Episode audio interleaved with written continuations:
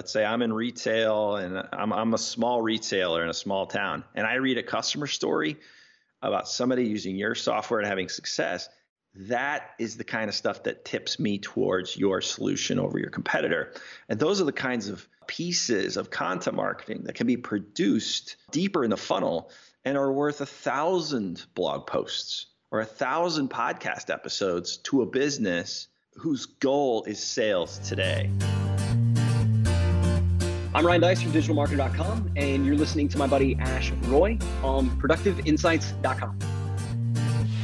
Welcome to the Productive Insights Podcast, where you can learn how to systemize, automate, and scale your business via the internet. To access previous episodes and useful productivity tips, go to www.productiveinsights.com. Now, here's your host, Ash Roy. Hello there, this is Ash Roy, the founder of ProductiveInsights.com, with a quick message for you. If you'd like to grow your business profitably and fast, head over to getmetodone.com where you can learn more about the Productive Insights membership program, which is designed to help you grow your business profitably and fast. We help you get clear on your target audience and create an irresistible offer around the specific problem that you solve for your audience. Once we've established an offer that's a good fit for your audience, we then help you to scale your business using marketing automation, which means you spend less time working and more time enjoying the fruits of your labor. If you'd like to learn more, head over to getmetodone.com right now and take that first step towards your business success and your time freedom. I hope you enjoy this episode and get a ton of value from it. I look forward to seeing you at getmetodone.com. Hello and welcome to the Productive Insights Podcast. I'm Ash Roy. I'm the host of the Productive Insights Podcast and the founder of ProductiveInsights.com. I recently had the pleasure of meeting Russ Henneberry at Digital Marketers Down Under, where he moderated a panel which I was featured on. The panel talked about content marketing, and until recently, Russ worked for digitalmarketer.com as a content marketing expert. I've done his content marketing mastery course on the Digital Marketer portal, and I got a lot of value from it. So when I was introduced to Russ, I had to ask him to come and be a guest on the Productive Insights podcast because I think he's got a ton of value to share. So I'm delighted to welcome Russ Henneberry from modernpublisher.com. Welcome, Russ. Hey, how are you doing, Ash? Good to see you, man. Good to see you too, man. It was fantastic meeting you at Digital Marketers Down Under. And I particularly liked your incredible Aussie accent. So can you just give us a bit of a feel of that? G'day, mate. Can we have that? Yeah, G'day, sure, mate? sure. No dramas. uh, okay, hang on, hang on. A bit, bit of speech therapy. Here. It's no dramas. Can no say, dramas. No, no dramas. dramas, mate. Exactly. No dramas, mate. I'm loving How this. you going? How you going, Rash? How you That's- going? That's beautiful. How you going? That's beautiful. If you really want to be very ocker about it, you go, "How you going? You have a good weekend?" Yeah, just throw it all. It's all one word. It's all one word. Hey, going? You have a good weekend?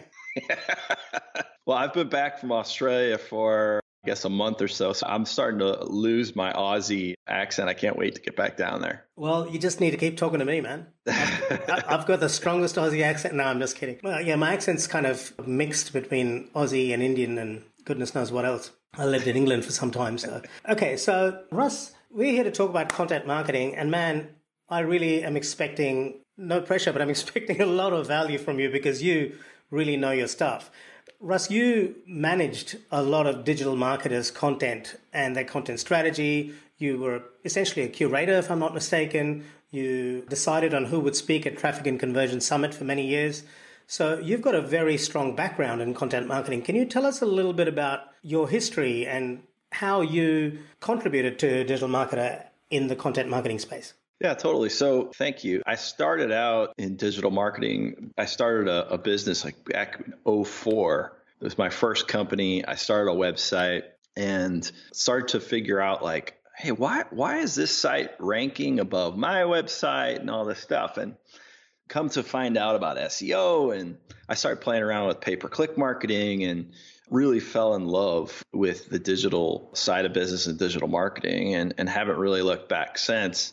In about 2008, I would say, so a little over 10 years ago, I kind of rebranded myself from an SEO guy mm-hmm. to a content marketing guy. Mm-hmm. And I mm-hmm. remember when it first got started, it was like I was going into people's offices as a freelancer and telling them, you know, they needed content marketing and they didn't know what the heck I was talking about. And it was pretty interesting to watch the transformation from about 2008 to let's say 2014 or so about six years of you know content marketing becoming a real well-known discipline amongst the, the business community.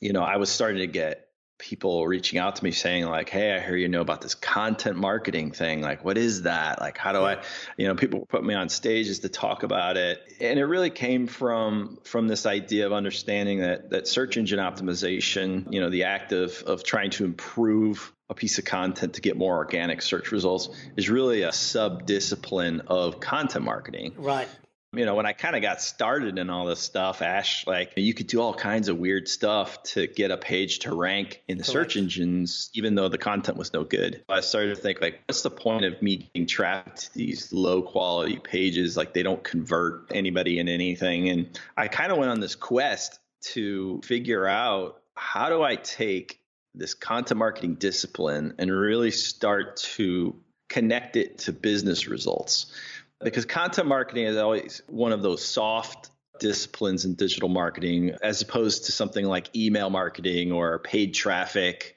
copywriting like these direct response like you know i send an email i make money. I, I put out an ad i make money. Content marketing and social media marketing always have been one of these soft disciplines that's been difficult to connect back to revenue. Yes. So i kind of went on this quest like how do i a develop the content marketing processes and strategies and so forth to apply to businesses so that they get real results. And then how do I communicate those results uh-huh. to the stakeholders, whether it's my clients or, you know, my own properties that I own. And so throughout that quest, I've worked for salesforce.com. I worked for Neil Patel at Crazy oh. Egg. I started that blog for him and ran that for two and a half years or so. Learned a lot from Neil. And I worked for Ryan Deiss at digitalmarketer.com. Worked for a lot of smart people, worked with a lot of smart people, did a lot of uh, experimentation and played with a lot of things and learned a lot of things along the way. But yeah, you know, my role at Digital Marketer was director of editorial. And so I was in charge of the team that was putting any content on the front end. And I was also in charge of the product itself because we actually produce content for sale. So it was my department to be a steward over the product and over the the content that was driving awareness kind of on the front end. Right. Well, there's some interesting names you've mentioned there. Rand Fishkin was a guest on episode 38 or 39. I can't remember which one exactly on this podcast. And we actually talked about exactly this topic. At the time, he was the CEO of SEOmoz. Yeah. And he started to allude to this conversation around content marketing is kind of becoming the new SEO. I'm not saying that there is no such thing as SEO. Absolutely, there is. But SEO and content are kind of more and more a continuum. You know, you alluded earlier to you could do various things to rank on page one of Google, like by backlinks and keyword stuffing and so on. But Google algorithms are getting smarter and smarter, and they push you down the rankings now if you do these artificial black hat or gray hat stuff. So ultimately, Google has one objective and one objective only, as Rand Fishkin said, and that is to give people the best possible search experience. So right. if you can fulfill that objective that Google has, which is give people a result and solve a problem with your content, then over time, and over time is the important phrase here, you are going to do well on search results. Neil Patel was on on episode one, the very first episode of this podcast, so that's pretty cool. And you were actually in touch with Jon Morrow at one point, who was my mentor, who taught me how to write personally, and he was featured on episode three. Jon Morrow is a phenomenal writer, isn't he? Jon Morrow is a phenomenal human being. He, yes, I was about to say that next. yeah, and a phenomenal writer. And I knew his writing before I knew him as a human being. And uh, yeah, I owe a lot, you know, my success, at least getting started in this business from John. But yeah, it just goes to show you, right? Like we're all standing on the shoulders of giants, you know, right, right. you know, Rand Fishkin, Jon Morrow, Neil Patel, Ryan Deiss, like the, these people, the more you can learn from them and watch Absolutely. what they're doing and, and sort of mimic what they're doing, the better off you're going to be. And you know, Jon Morrow was actually trained by a guy called Brian Clark, the founder of Copyblogger. And I actually had the honor of grabbing a beer with him when he was here in Sydney. He was he spent about six months in Australia last year. And he was on episode 116. So if you're interested in this kind of stuff, if you're listening or watching this on YouTube, check out episode 116, productiveinsights.com forward slash 116.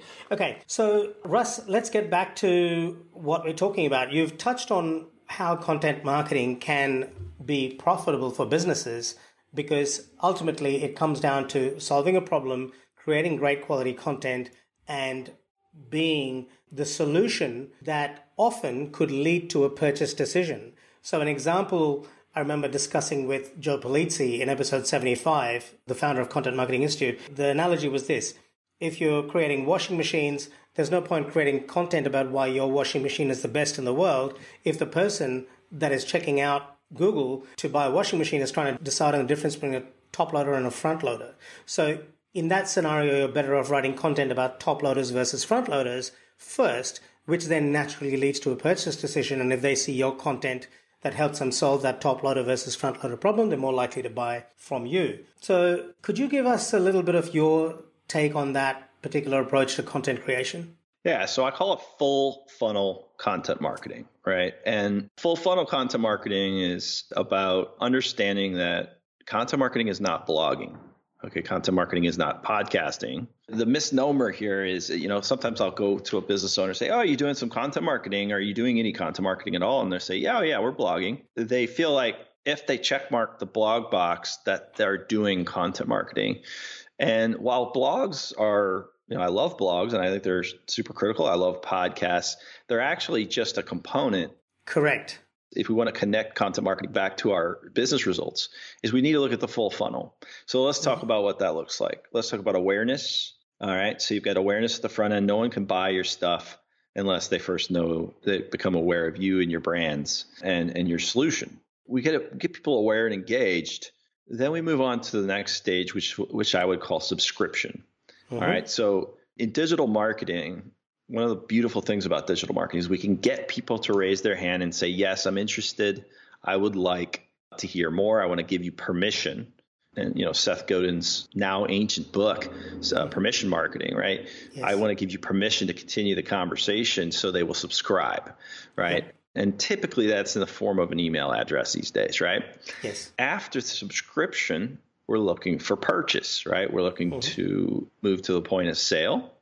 The fourth stage that I think a lot of people forget about in content marketing is the support stage, right? So the post purchase content marketing, which, you know, the goals there at post purchase are to increase retention or reduce churn, you know, however you want to describe it, and increase cross selling, upselling, right? So get people to buy more, get people to buy more often. So when you look at your content marketing from this perspective and you're approaching a business, let's say you're an agency or a freelancer or you're looking at your own business, what you need to ask yourself is which of those four goals do I want to attack right now? Do I need more awareness and engagement? If so, yes, start a podcast, start a blog, right? Those vehicles are really, really great at what we call the top of the funnel mm-hmm. at getting a lot of awareness and engagement producing a lot of value in advance, growing authority, growing trust, all that stuff. But if your goal is sales, right? Sales right now, right? Then don't go start a blog, right? Mm-hmm. Don't go start a podcast. Instead, look deeper in the funnel at pieces that could be created in your content marketing that would assist the sale. So this would include things like a demo of your product, this would include pieces that compare your product, your product or your solution yeah. against competing solutions. This would include things like customer stories, which are very much a part of content marketing in the way I define it. Yeah. Where, you know, you're going out there and you're let's say you're a software company and you provide accounting software. Go out there and interview and tell the stories of your customers, right? Because if I'm in the consideration, I'm getting ready to purchase and I'm looking at a few different accounting solution products. Yep. And I go and I read a story that's very similar to my business. Like, let's say I'm in retail and I'm, I'm a small retailer in a small town, and I read a customer story about somebody using your software and having success that is the kind of stuff that tips me towards your solution over your competitor. And those are the kinds of pieces of content marketing that can be produced deeper in the funnel and are worth a thousand blog posts or a thousand podcast episodes to a business whose goal is sales today right? If your goal is lead generation, for example, and you feel like, okay, problem is lead generation, then you need subscription content. So this would be things like lead magnets, right? So a lead magnet is a piece of content that is behind an opt-in, right? So somebody's got to give you their email address. Yep. So that same accounting software could create a white paper or they could create a checklist. You know, here are the things you need to be thinking through before you do your taxes in 2020 right or 2019 whatever right and opt in to get this piece of content and that's going to generate leads for you. Don't go starting a podcast if you need subscription. Mm-hmm. Don't go starting building lead magnets if you need awareness. And then, you know, of course, if you're looking at a business as a, you got a client or stick rate, right? You're not able to keep people from churning off of your solution, mm-hmm. then you need support level content. So I'll tell you a quick story. I am starting a new project. And so this is just quintessential perfect content marketing.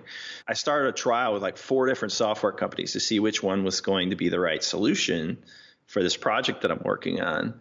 And you know, this software, this solution's got to be able to do a couple of different things the way I need them to do it, you know, to, for me to choose their software solution. And so I start asking questions and I start asking those questions on Google like can campaign monitor do X?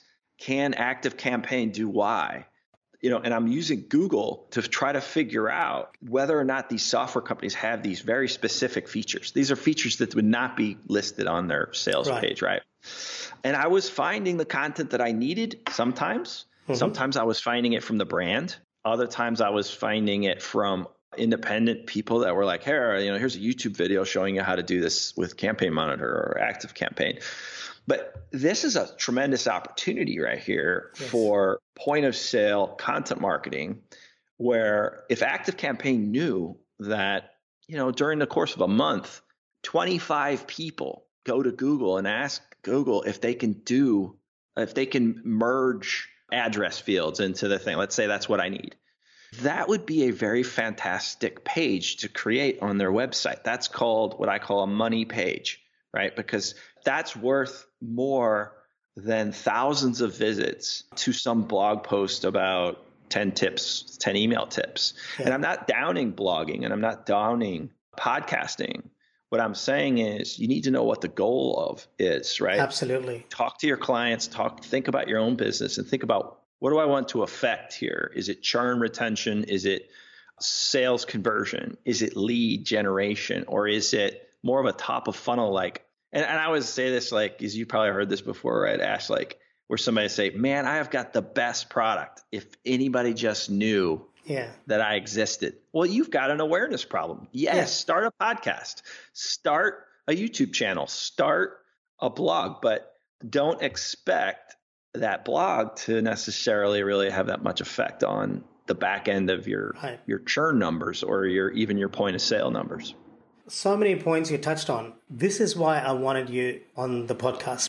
I really like what you say about full funnel marketing and how you distinguish the different stages at which content needs to be created. You talked about awareness, you talked about subscription, you talked about the purchase decision, and I completely agree with you. And this corresponds to the five stages of awareness. There is a tendency in online marketing for people to just think lead magnet, nurture sequence, sale. But what is missing often in people's thinking is the kind of content that needs to be created at each of those points is a little bit different.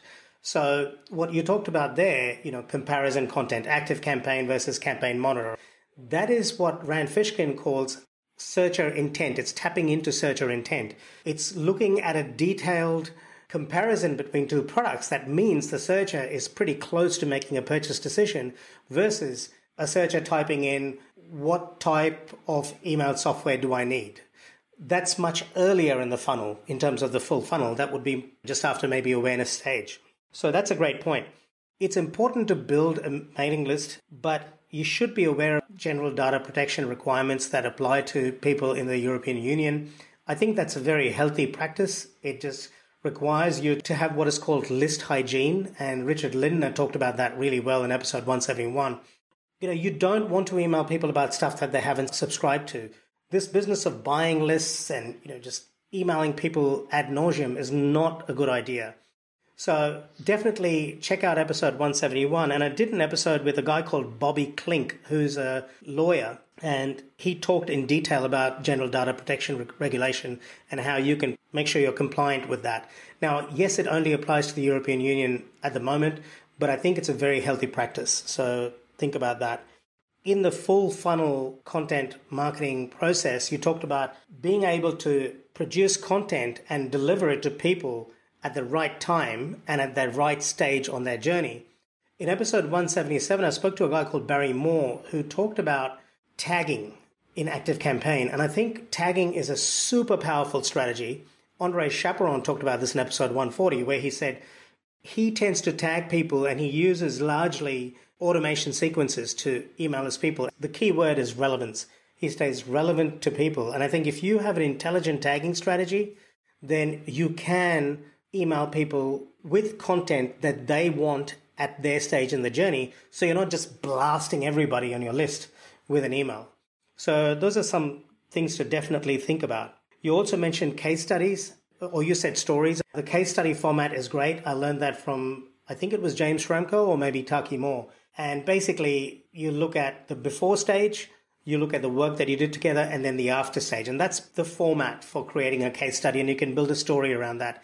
I found that to be extremely valuable. And when I presented at Digital Marketers Down Under, I actually used a couple of case studies in my presentation, and that was well received because your audience can often put themselves in the shoes of the person who you're presenting as the case study, and it gives them an opportunity to think, yes, this could work for me. And as Ryan Deiss right. said in episode 170, people aren't just thinking, will this product work? They're often asking in their minds, will this work for me? That's right. You know, and Ryan taught me this. It, it's not that they don't think it will work. It's not that they don't think that you can do it. It's not that they don't think that other people could do it. Your job as a marketer a lot of times is to convince them that they can do it. Yes. Right. That for some reason, for whatever reason, and customer stories go a long way, you know, helping them overcome that fear that this won't work for me, it won't work for my circumstances. If you can tell a similar story somebody will relate to, right? That can go a long way in conversion. Absolutely.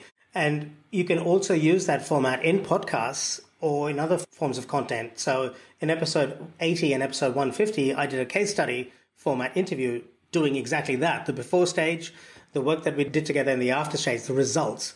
And that produced a lot of interest towards what digital market would call the bottom of the funnel, because that's mm-hmm. closer to the purchase decision style content. Okay, Russ, in terms of content creation versus promotion, Neil Patel often says if you spend 20% of your time creating content, then you should spend 80% of your time promoting it. Would you agree with that? Yeah, I mean, I've become much less interested in producing a lot of new material and much more interested in finding new audiences for material that I know is working. So one of the things that's that's changed a lot. We talked about, you know, when I got started in this business, the general and it was true is that volume it was it was important, right? You needed you needed to be producing a mass volume of content, especially if you wanted to get a lot of search traffic. Today, what I'm looking for is the next hook that's going to win to my audience. So what I talk about a lot is putting as many hooks out in the water as you possibly can using whatever you're most comfortable with producing. So let me give you an example.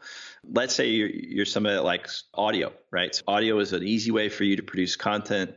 Go ahead and produce audio mm-hmm. and put out a lot of hooks, right? So, and what I mean by a hook is what topic and the and it's not just the topic, but the way you describe that topic yeah. is going to hit with your audience. And if it does hit, you'll see it, right? You will see it because you're going to get five times the downloads on that podcast episode, or you're going to get, you know, 3x the open rate on that email that you use that hook in the subject line, or that blog post is going to get shared more often. And you want to be watching and almost using your analytics as a little bell that will go off when you say, whoa, right there, that piece right there, that's a hook that is working with the audience. And once I find my next big hook, I'm going to go and wear that thing out right. to a lot of different audiences. I'm going to buy traffic to it. And then I'm going to also repurpose it. So I'm going to turn it into a webinar. I'll take that podcast episode, use the same hook and turn it into a webinar. I'll turn it into a stage presentation. I'll turn it into a blog post. I'll turn it into a lead magnet. I'll turn it into a lot of different things. And you know, it won't always work as well, but typically when you find a good hook, so I'll give you a really great example from my time at Digital Marketer. Mm-hmm. We had a hook for a piece of content that we produced called the $10 a day traffic plan. Okay. Okay. So it was something that we produced with Molly Pittman. And we went out there and we went to like six or seven different people that were buying traffic, so media buyers. And we asked them, what would you do if you only had $10 a day to buy traffic? How would you spend it? Mm-hmm. And each one of these people gave us a different answer. So we went to like Ralph Burns and Justin Brooke and Keith Krance and all these other experts, right? Ryan Moran, like all these people, and we had the, everybody gave us a different answer. It's a really good piece. Yeah. But the hook itself of the ten dollars a day on traffic, it's a hook, right? It's a spin on a topic that gets, you know, we write about it every day. We write right. about traffic and buying traffic. But the hook of ten dollar a day really, really resonated with the audience. And so we said, wow, man, that did 10 times better than anything we've run in the last, you know, three months. So again, we ran it out as a webinar. We turned it into a, an information product. We did it as a stage presentation. Like, you know, each one goes into more depth, right? Like the information product was a really in-depth here's how to run a $10 a day traffic plan. The stage presentation was 45 minutes. The webinar is 45 minutes, right? So what you're looking for is not volume, right? Unless you're a publisher, and, and you really need to sort of that's kind of a, a yes or no question. Are you a publisher? Right. Are you TechCrunch? Are you Mashable? Are you New York Times, right? Are you in the publishing business? And typically, if you are, you're selling advertising or subscriptions to your content as your revenue model. If you're not doing that, then forget the volume game, okay? Instead, okay. Pr- produce really, really incredible stuff. And then go out there and and find new audiences to show it to. And here's the other thing is go back, go into your Google Analytics right now and go and look at, you know, the last 6 months on your website. Go into your podcast stats. Go into your webinars if you do regular webinars. Wherever you're producing content and you're throwing hooks out, and look at the stuff that you've produced over the last six months and find a winner. There's going to be two or three winners in there and run those back out again. Okay. So instead of producing another podcast episode, if your episode with Jon Morrow just literally crushed, go out there and run it again. Like people don't understand this, but and, and I did it for a long time. I, I was like, well, you can't run something again. A hmm. blog post goes out, it gets what it gets, and then it's done. That's it. The life of it is over. But the fact is, you want to be treating your content much more the way Wikipedia treats their website and their content. Right. You want to be continuously updating the same pages on your website with making it better, making it more relevant, making it more timely, and then go out there and re energize it and throw more traffic at it because it's what's winning. Yes. Right. That, you know, you'd be much better off today to go back and look for something that won last year and rerun it, right? Yes. Update it a little bit and rerun it. Yes. Than you would be to sit down and produce another piece today because you might swing and miss with that piece. I can promise you that audience, they responded to that thing a year ago, they'll respond to it again. Okay, couple of questions. When you say the words run it again, what does that mean? And uh, yeah. uh, Darren Rowse, who's also been on this podcast, actually talks about this specific thing. He wrote an excellent blog post about this he's the founder of ProBlogger, and he wrote about how to go back and update your content. One of those ideas is you change the headline to the current year, but then you make sure the content is consistent with the promise the headline makes. So you actually go through and update the content to make it relevant for 2019. So I get that part. But when you say run it again, what does that mean? Well, so let's talk about this as it applies to SEO because it, it is an important part of SEO. You know, one of the problems that Google is dealing with right now is that there's a tremendous amount of dead, what I call dead timber on the web. Uh-huh. So everybody that's listening to this has probably got a website or 10 that is dead and is no longer being updated, but it's still online. You've probably got parts of your website that I call the back room where you throw all the clutter when somebody yeah. comes over to your house, right? It's the room you don't want anybody to open the door and go into uh, when they're over at your house because you threw all the crap back in there right. right. before they came over. These are the pages that are on your site that you don't want anybody to really find, but you don't know what to do with them. They're still online. And the, Google knows that there's just a tremendous amount of the web that is this dead timber. Well, what they're starting to do, and they've been doing for a couple of years now, uh, more and more, is they're starting to reward people that tend to the content that they already have online. Instead mm-hmm. of just leaving these blog posts to wither and die and become outdated, links break, images break, all this stuff. You're better off to go in there and do what I call the now with more process. So I call uh-huh. this process now with more because it's you know marketing was all about words and how you position things. One way you could go out to your audience is you could say hey i ran this post last year. It was good so i'm running it again. I'm, I'm gonna I, I want you to go read it again. So i'm dusting off an oldie but a goodie. That's not a real compelling way to get people to go and, and experience your content. Instead what you want to do is you want to say hey this was one of my best pieces and now it has more right, right. i added an infographic or I added a couple of videos or I added a whole section on X or Y or Z or I update it for, you know, what you're going to need as we head into 2020 or, you know, whatever it is. You want that to be communicated when you go out to promote it. You want to be saying now with more, right? So yes. it's like and you see this a lot of times with food items or, you know, it's like hey, like you love Oreos, yeah. and now they have more. There's more yeah. stuff inside of them, or there's more. So the whole now with more process. And what I mean when I say promote is I mean you should have a process in place when you produce a piece of content, especially at the top of the funnel, a blog post, a podcast, a video, whatever it is. You have a process where you go out and you promote that to the audience, whether it's your email list, your social channels, right? You're going to buy some traffic to it. I encourage you to go back, find a winner from the last 12 months, 24 months, apply a now with more process to it, add stuff to it, make adjustments to it, make it better, and then go out there and, and run it out to your email list, your social channels, buy some traffic to it. And what you'll see is you'll see that post will get a spike of traffic, of course, right? You sent some email traffic at it, you bought, bought some traffic in.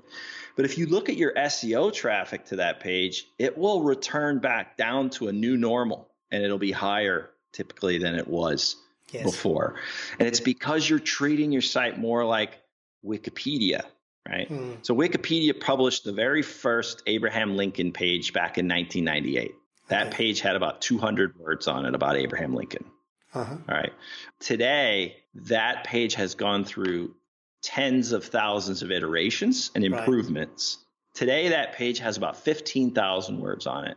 Uh-huh. It has about 100 pictures of Abraham Lincoln and other types of things. It's got you know a table in there about the time he was in and who his secretary of war was or whatever right and so the that same page on that wikipedia site has been updated and updated and updated it's become better and better and better so rather than writing a new abraham lincoln page and republishing it on some other url they're just going to continue to update that same thing. And that's what I encourage people to be doing today. If you're not a publisher, and even if you are, you can apply some of this, but if you're not a publisher, go and look for a page that's doing, I call it close but no cigar. Right. Okay? so it's it's not getting a ton of traffic from search, but it's getting some right? And even and if you're fancy, you can go into Google Search Console and you can actually see the average position of a page and how close it is to getting good traffic.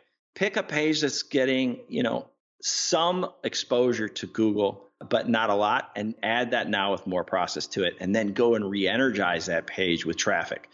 Buy traffic, you know, even if it's just 10 bucks, buy some traffic to it, use the boost post button on Facebook and buy some traffic to it, send it out to your email list, put it out to your organic social channels, get traffic to it, and then repeat, right? Right. And, and, you can make this your entire content strategy at the top of the funnel for 2020 is I'm not going to write anything new. I'm not going to create anything new. I'm just going to find what worked last year. I'm going to improve it and I'm going to put it back out there. So what I've been doing lately is I've been producing less podcast episodes, but I've been trying to make every single one of them a big hitter. And yeah. I'm trying to produce concentrated, high quality content. So I love what you're saying right now. In terms of repurposing, I'm trying to create transcriptions. They're not perfect because they're done by AI, but yep. I don't think they have to be perfect as long as they've got reasonably good subheads. And I try and use those transcriptions to turn it into some kind of a useful lead magnet for my users. But man, I'm loving this now with more strategy.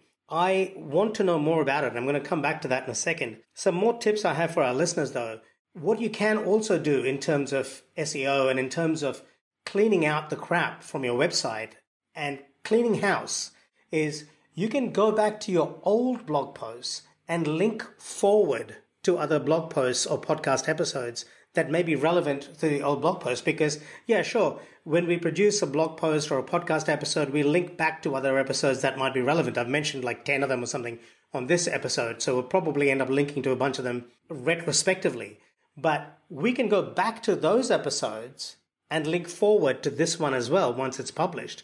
And this business of linking internally is important as long as it's done in a way that improves the user experience. So that is definitely something to think about as well. But man, I'm loving this cleaning house and removing the dead timber. So tell me, how do our listeners find this now with more solution on Modern Publisher? Is it on there? So I'll be rolling out a course on content marketing fairly soon, but I don't have right now like a course on the now with more process. I've talked about it on stages several times. And if you're a member of digitalmarketer.com and the whole process is outlined in there as well. Okay. So they can go to Digital Marketer and look for content marketing execution plan? Yes. So if you join Digital Marketers Lab program, there's a there's an execution plan in there called Content Engine, and uh, it's a course that I produced years ago, but I've I've continued to update with you know what's working now yeah. with content marketing. Okay, cool. It's very tactical.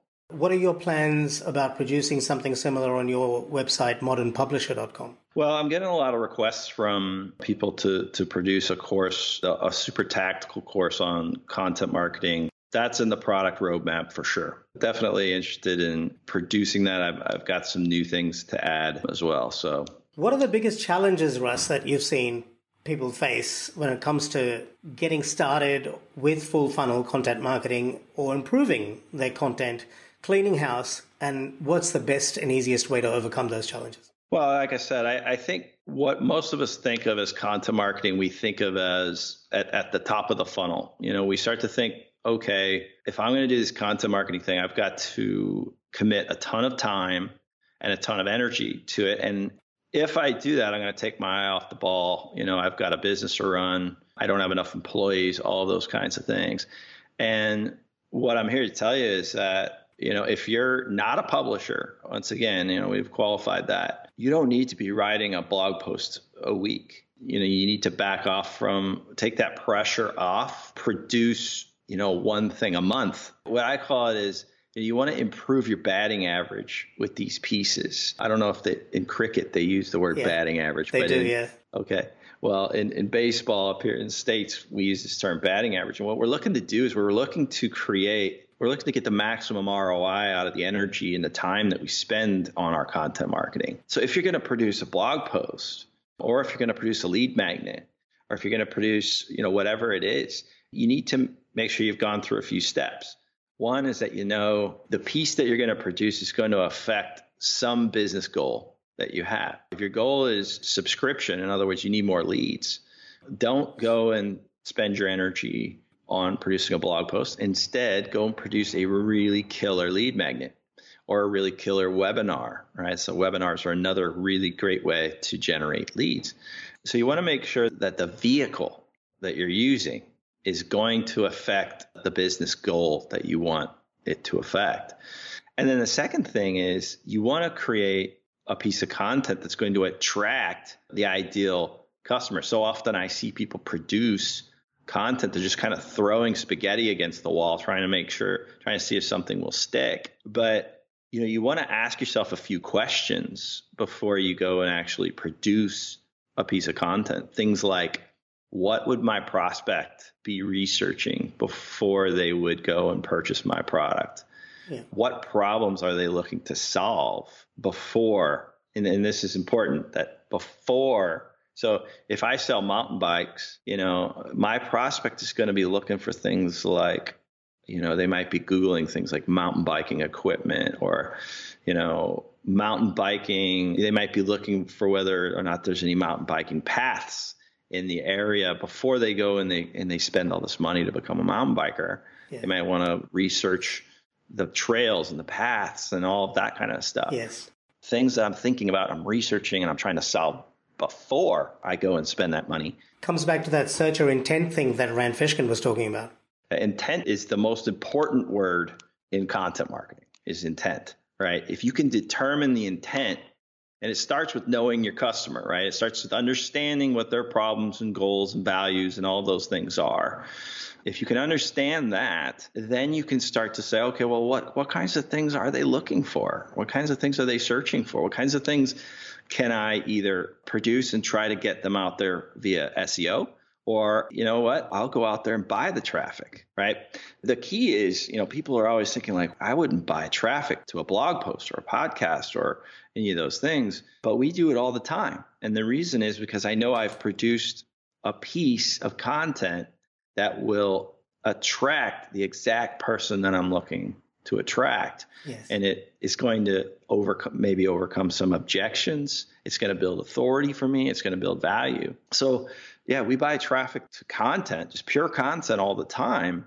But it, we need to make sure that it's a piece of content that's going to fit in with the flow towards you know what it is we're ultimately selling.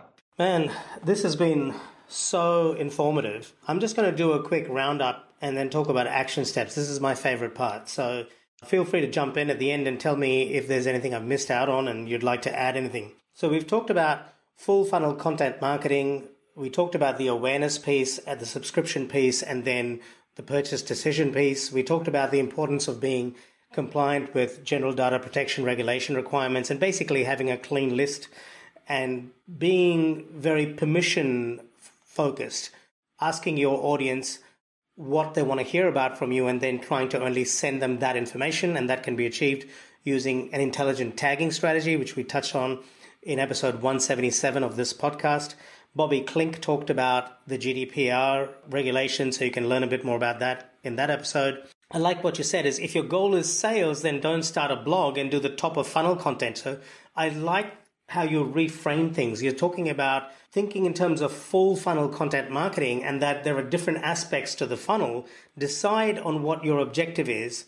Think about your searcher intent in terms of where the searcher is on their journey and then create content for that. So if a searcher is close to a purchase decision, their intent is going to be around purchasing and their content they may be searching for would more likely to be comparison type stuff as opposed to should I or should I not do this thing kind of content. You also talked about cleaning house, so there's a whole lot of rubbish most of us have on our websites. Go back into your past content, update it, clean out the trash because Google is looking behind that closed door that you think no one is looking behind, and Google wants you to have a clean house. Things have changed. Volume is not the only play anymore. Volume is important, sure, but it's good quality content, and you're better off having less high quality content than a whole ton of rubbish. So try and clean up the internet, do your bit, and make the internet environmentally friendly. the other thing I like that you said that's actionable is go back to your Google Analytics, look at what's been happening in the last six months, which pieces of content are performing well and think about how you can optimize it or update it and how you can perhaps use it to serve your audience better. Maybe your audience is ready to purchase now and you produced that content a year ago and it was more top of funnel content. Maybe you want to reframe it around the purchase bottom of funnel type content. So that's an important thing. And the other important thing I liked was if you're not a publisher, in other words, if you're not The Verge or New York Times, then you don't have to publish every second minute. Publish stuff, but make it good quality and then focus on amplifying your content. Figure out how to create hooks that help your content get to the right people. So use Facebook targeting and Facebook remarketing to your advantage. I did a great episode with Keith Krance and another one with Ralph Burns where we talked about these things. Anything you'd like to add to that, Russ? Yeah, so two things. One, when you go and do this clean house exercise, don't go out there and just delete pages off of your website. Google will not like it if you just go in there and, and start deleting pages. So if you don't know what you're doing with that, consult an SEO professional about it. But you want to be doing, you want to be redirecting anything that you're going to remove from your site. You want to make sure that it's redirected so that when Google comes in there to access it, because it's been there for eons, right? Yeah. That they get redirected somewhere instead of sent to a 404 page. They won't like that. And then the second thing is when we talked about full funnel content marketing, that fourth stage was something that you didn't mention, which is content that reduces churn. Uh-huh. Content that increases cross sell. You know, and I don't need another project, Ash, you know that. But if I was going to start an agency today, a content marketing agency, I would start an agency that does nothing but produce post purchase content. It's the easiest content. You take existing businesses that have a strong business, they are very, very interested in retaining the customers that they have or supporting customers after the purchase. You know, whether it's somebody selling software or vacuum cleaners or whatever it is, producing content that makes their customers successful with the uh-huh. product that they've already bought. Right. That kind of content is super unsexy. Okay. It's uh-huh. not the big lead magnet that gets all the leads. It's not the it's not the ki- killer blog post that that went viral. What it is is it's money in the bank. What you'd be working with if, you know, very strong businesses understand that retaining the customers they have and selling more and more often to the customers they have is where it's at. And content marketing is the perfect way to support the customers they already have. So whether that's support articles or videos that show people how to do interesting things with your product or how to have more success with your product, that stuff is very, very powerful and something that whether you have clients or whether you're looking at your own site, take a good look at that as as a strategy because there's just nothing but but pure money there. So let me ask you this. I recently launched a membership site, which by the way you can access at getmetodone.com. I'm accepting founding members at a very discounted price right now. How do I use this post-purchase content strategy to deliver more value to my existing members? So what I was using a lot when I was with DM, and we have a huge membership site called Digital Marketer Lab, which we've mentioned a couple of times. Yeah. You know, producing content that supports the existing information products that I already have and giving that away out external for free. And what I would do is I would take about midway through an article about, let's say the article is about landing pages and landing page optimization or something like that. About midway through the article, I would say, if you're a member of Digital Marketer Lab, you can get all the information, more information about landing pages in this information product. You already have access to it. Click here and go across. If you're not a member of Digital Marketer Lab, you can click here and learn more about Digital Marketer Lab, right? So what, the, the, what these pieces of content were doing was it was adding value, right? So it's adding value to people whether you were a customer of Digital Marketer or not. But I was also saying I was adding more value to people that were already a member of yes. Digital Marketer Lab by saying, hey, did you know there's more information about this in the premium level of Digital Marketer? You know, and you're doing that here, right? You're doing it. You literally did the exact same thing a minute ago. You said, I've got this membership. If you want more about this topic, getmetodone.com. If you're a member of getmetodone.com, you can go get more information out of this piece of content that's in the members area or this training that I did on X or Y or Z. But if you're not, go check it out because it's pretty yes. cool. So what you're doing there is you're supporting the existing people that are already paying you with with content. But I'll tell you where I mean where this really is crazy and incredibly powerful is in the software space, in the physical product space in the services space. Okay, mm. so so when people are selling software, for example, like I said, you could start an agency that would do nothing but produce support articles that would live freely out on the web that people could find through Google search and, and other means that would just retain customers, right? And by the way, that kind of support material also acquires customers because I don't know about you, but before I buy software, I go and I see how well laid out their their support material is. Yes, absolutely. And I'm checking features before I buy. And I'm trying to figure out like, you know, how good is their support and all of that kind of stuff. And then with physical products, like I bought a we, we literally just got a new dishwasher. My dishwasher went and crapped out on us. So we bought a new dishwasher. And it came in was this newfangled thing, right? Well, you know, they installed it for us and then they left and I was like, wow, look at all the features on this thing. So I end up over on Google, you know, looking up how to use this and how to use that with this new dishwasher. That is all stuff. All of those pieces I was finding, these videos where they were showing me how to use this and how to use that, and these support articles, all of that stuff makes me a, a happier customer. Yes. Right? More likely to buy from this company again. And you're more likely to refer. More likely to refer. So literally post purchase content marketing is it's the lowest of low hanging fruit. Right. If you have an existing business or your clients already have a lot of business, don't you know unless that's what they want don't start with the blog necessarily uh-huh. ask them like uh, how how awesome would it be if i could make your customers buy more frequently or refer okay. more frequently or you know not cancel their membership or subscription yes by producing these 150 different pieces for you absolutely right? man I mean, in memberships, I ran the numbers on this. You know, retention is as important, if not more important, than acquisition.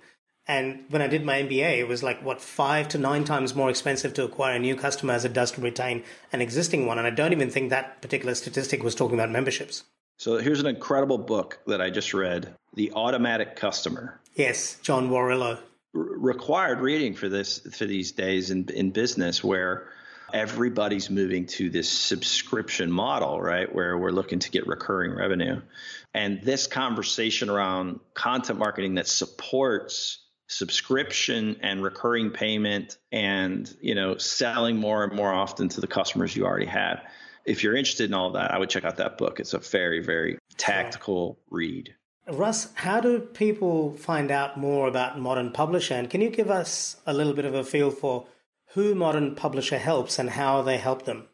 So Modern Publisher, my my background is in building information products and selling information products. So I've built dozens of courses that have sold for millions and millions of dollars. And Modern Publisher is my portal, just like you have, uh, where I sell training on how to how to get into this business you know, and how to be successful as an information marketer, right? So you're an information marketer. Tony Robbins is an information marketer. Marie Forleo, Oprah Winfrey, like a lot of people that we don't realize are actually info businesses, right? They don't sell markers and stuff like that, and they don't sell yes. services. They sell us between their ears. And I love that as a business model. Been successful in it, and I I teach people how to get into that business, how to build online courses, how to build an email list, how to run a, a good webinar, how to, so that kind of stuff. And so anybody that's either already or looking to get into the info business, you know, selling courses, selling events, selling books, selling all that kind of stuff. Anybody that wants to sell what's, what's between their ears, I'd love to have you as a member over at modernpublisher.com and you can get go over to modernpublisher.com. Uh, there's a link, a few links on there to something that I call the business growth canvas. You can get jump on my email list. I send a couple of emails a week that are filled with content. I also sell things, so expect uh, that I will tell you about my products as well. but uh, I give a ton of value over there. I love talking about this stuff.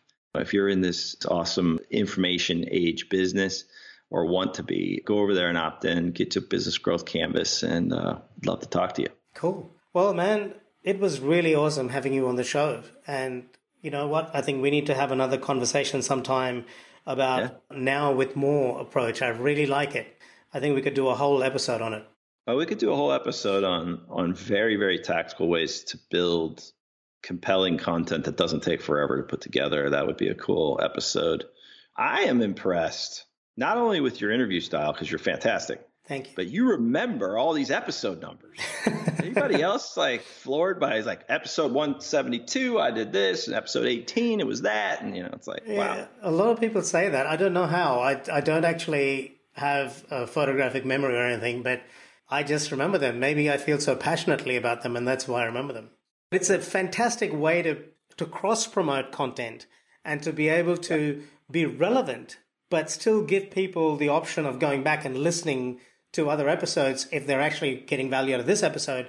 You know, they'll know, oh, okay, next I'll listen to that. And I'm finding that it really helps to develop a deeper relationship with my customer or my listener. And that then is obviously more likely to turn into a customer relationship where they join my membership at getmetodone.com. So I mean, it's the same principle. Just like it's it's easier to sell more and more often the customers you already have, it's easier to get somebody to listen to a second podcast episode or a third podcast episode if yes. they're listening to this one.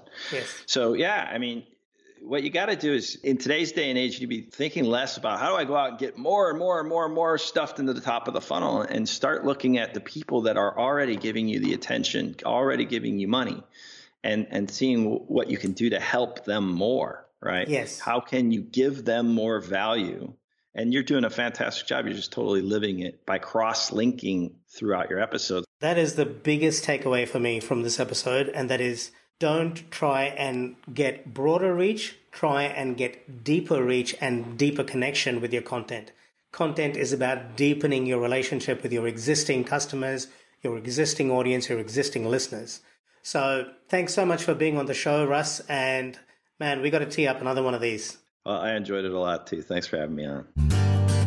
Thanks for listening to the Productive Insights Podcast. You can find all the links in the show notes below this episode on productiveinsights.com. You can also ask questions in the comment section that Ash personally answers. How can Ash help you today?